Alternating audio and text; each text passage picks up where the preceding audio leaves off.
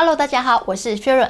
我们在先前的影片有提到说，常年平均值利率最高的产业呢，它有五趴的值利率。这次我们有新的任务喽。我们这次的任务呢，是要找出能够打败常年高平均产业的 ETF。大家先猜看，我们能不能够找到打败平均高值率产业的 ETF 呢？复利投资要趁早，晚年生活才能好。喜欢 Sharon 的影片，赶快先帮我按订阅。我们来重点复习一下，在证交所产业分类的二十八个类别中呢，不论是近年呐、还是十年的长期平均值利率表现最好的三大产业，分别呢是建材营造类、还有资讯服务类以及金融保险类。这三大产业平均的值利率都有到五趴以上。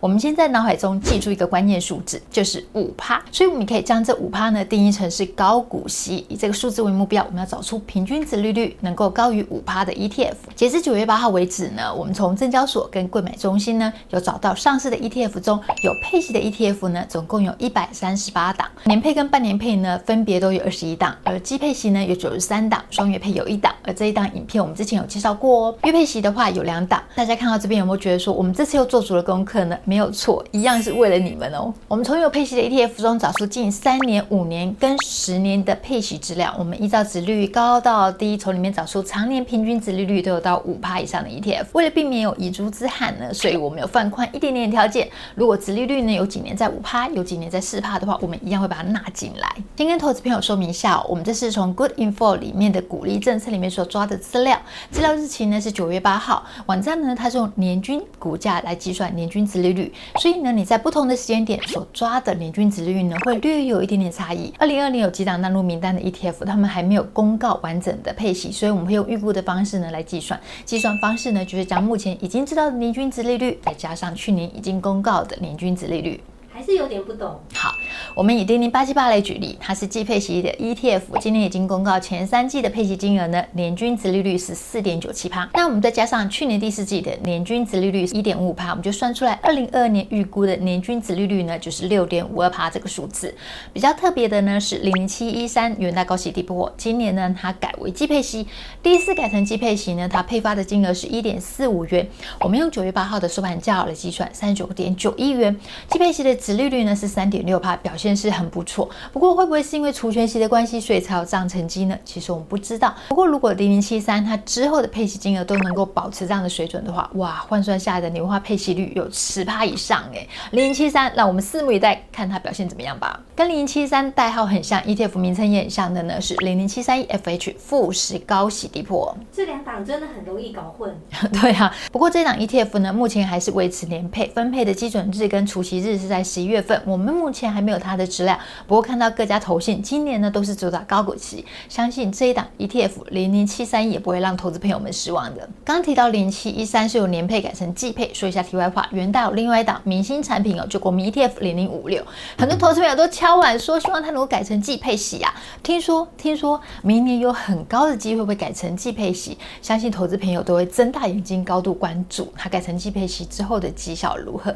我们同样拭目以待喽。所以很好奇，零零五六改成季配息之后，会不会吸引您想要投资入场或是加码投资呢？欢迎在影片下方留言告诉我们哦。我们这次的任务呢是要找出常年年均值利率有五趴以上的 ETF，关键就是长期。所以今年有几档 ETF 的殖利率表现都非常棒，比如说像是零零八三零国泰费城半导体，今年的年均值利率呢有到十点六帕，而零零五二富安科技今年年均值利率呢也有到九点零四帕。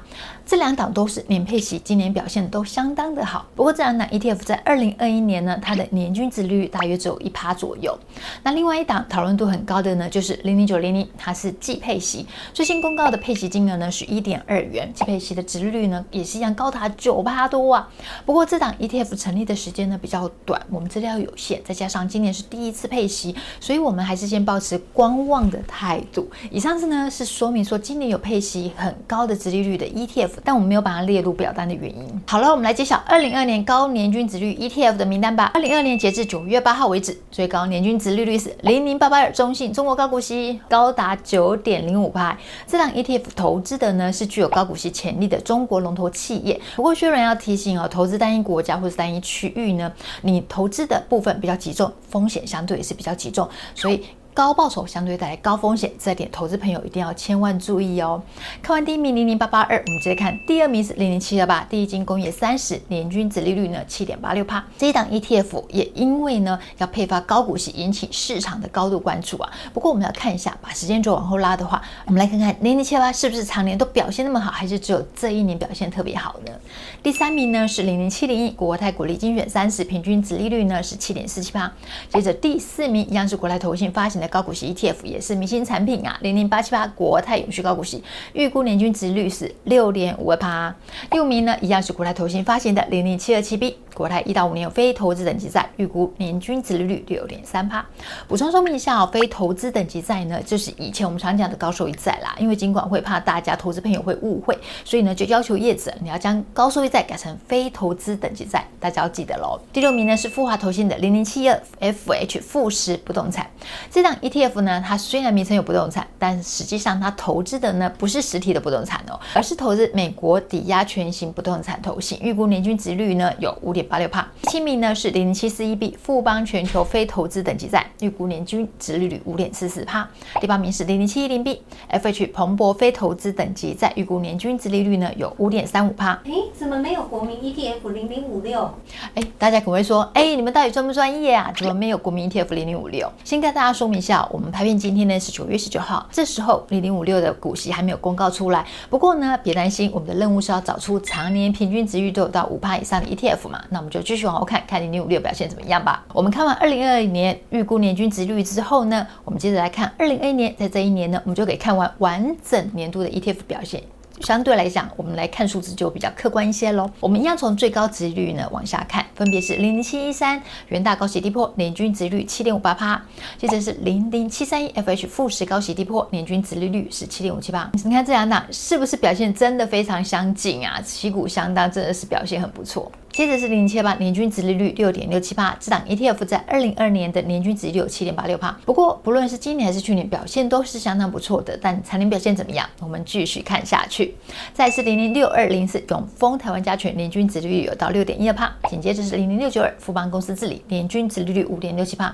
接着呢是零零七三零富邦台湾优质高息 ETF 年均值利率五点五二趴。接着是零零七二年均值利率五点四八帕，零零五六呢年均值利率是五点四二。可怕，而零零八七八呢，年均值利率是五点四一帕，八七八跟零零五六的年均值利率真的是表现几乎一模一样，所以这两的高股息呢，ETF 我们在先前影片有介绍过，只能够用一句话来形容啊，就是既生瑜何生亮啊！有兴趣的投资朋友可以再看一下我们的影片哦。那接着呢是零零七三三富邦台湾中小企业年均值利率五点三帕，拿到最后一张门票的呢是零零七一零 B，年均值利率也有五点五帕，表现跟今年预估值是差不多的。好了，大家听完这么多数字，是觉得有点头晕眼花，所以接下来呢，我们就简略年金值域那些数字，我们就直接讲代号，以免大家听得嗯。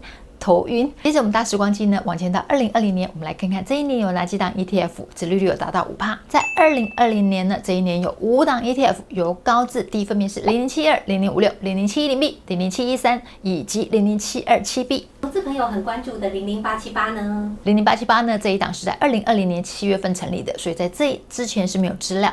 但大家可以看到，虽然说它成立的时间不长，但是它的表现是相当不错的哦。这两年的年均殖利率都有到五趴以上，难怪这么受投资朋友的喜欢呢。接着我们大时光机来到二零一九年哦，这一年有八档 ETF 年均值率达到五趴以上，由高至低，我们分别是零零五六、零零七四一 B、零零七二八、零零七三三、零零七二、零零七一三、零零七一零 B，还有零零七二七 B。好了，现在考考大家，还记得哪几档 ETF 是截至目前为止连续三到四年都有达到年均值利率五趴以上的 ETF 吗？好，公布答案，分别是零零七一三、零零七一二、零零五六、零零七一零 B。接着我们再搭时光机往前走喽，我我们来到二零一八年，在这一年呢，只剩下四档 ETF 有达到年均值利率五趴，会不会是薛仁刚念的那四档 ETF 呢？公布答案，我们来看看年均值利率呢，由高至低，分别是零零七二。零零五六、零零七一三以及零零七三零。好了，统计到这边，连续四到五年都有达到年均值率五趴的 ETF，剩下几档？剩三档，分别是零零七三元大高息低波、零零七 FH 富时不动产，还有零零五六元大高股息。您答对了吗？最后我们来看一下常年达到平均值率五趴，而且重点来喽，你的股价必须维持在发行价以上，最后只剩下。两档，分别是零零五六元大高股息以及零零七三元大高息低破。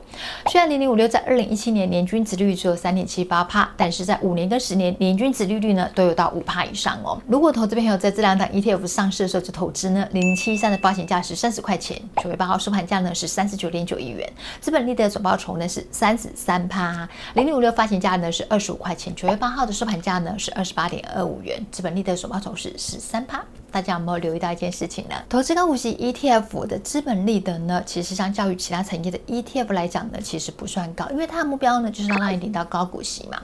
所以在投资 ETF 之前呢，我们就要先清楚你的投资目标是什么，你才不会有错误的期待。说到这里啊，轩轩想到哪一天我们来做个大盘指数 ETF 跟高股息 ETF 相关的 PK 题材，你们觉得怎么样呢？如果有兴趣想看的话，可以在下面留言加一哦，当做给我们个鼓励。不然每次我们找资料啊、写脚本啊，还有拍片啊，哎，其实都要花好多时间哦。有时候都觉得啊，空虚寂寞，觉得冷呢。因为有你们的留言能够给我们鼓励，我们才能够有动力，能够继续拍片下去哦。我们在这次任务中呢，最终有找到两档常年平均值率都有到五趴以上的 ETF。不过有可能是因为台湾这几年呢，才陆续有比较多样式的 ETF 上市，时间再拉长一点，或许呢，我们就有机会找到更多档。如果投资朋友您是以获取高值利率为目标的话，投资个股可以满足你，但前提是你就要花时间去研究找个股，还要决定进出场的买点，就要相对花时间比较多嘛。相对来说，投资 ETF 呢是简单多了。复利投资要趁早，晚年生活才能好。喜欢轩辕的话。可以加入轩辕的 Facebook、IG，喜欢轩辕的影片的话，可以帮轩辕按赞、分享、订阅、开启下面小铃铛，要记得按全部开启，才会收到我们全部的影片哦。拜拜。